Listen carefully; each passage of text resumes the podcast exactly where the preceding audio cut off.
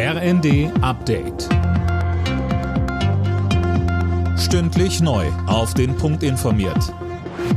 Ich bin Dirk Jostes. Guten Tag. Die Versorgung in Krankenhäusern soll künftig nicht mehr so stark nach finanziellen Kriterien ausgerichtet werden. Eine Expertenkommission der Bundesregierung empfiehlt beispielsweise, auch das Freihalten von Behandlungskapazitäten zu bezahlen.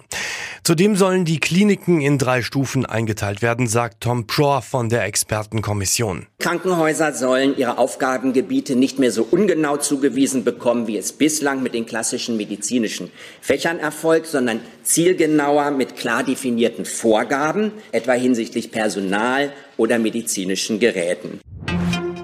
Bayern schafft die Maskenpflicht im ÖPNV ab. Schon ab dem Wochenende soll es nur noch eine Empfehlung zum Tragen einer Maske in Bus und Bahn geben. Bayern ist damit das erste Bundesland, das die Maskenpflicht im öffentlichen Nahverkehr kippt. Das Frankfurter Landgericht hat 4 Betreiber einer Kinderporno-Plattform im Darknet zu mehrjährigen Haftstrafen verurteilt. 2 Männer müssen anschließend in Sicherungsverwahrung.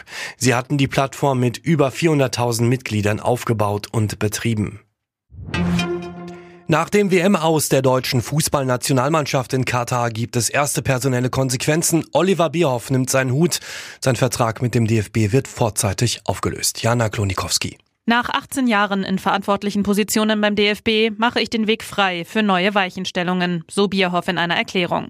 Der 54-Jährige war jahrelang Manager der Nationalelf. Krönung dieser Zeit war der WM-Titel 2014. Auch wenn die letzten Turniere hinter den sportlichen Zielen zurückblieben, steht er für große Momente. So würdigt DFB-Präsident Neuendorf Bierhoffs Leistungen. Ob Bundestrainer Hansi Flick weiter im Amt bleibt, klärt sich wohl morgen auf einer DFB-Krisensitzung.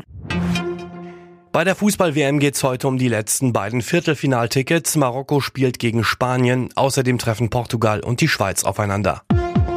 Alle Nachrichten auf rnd.de.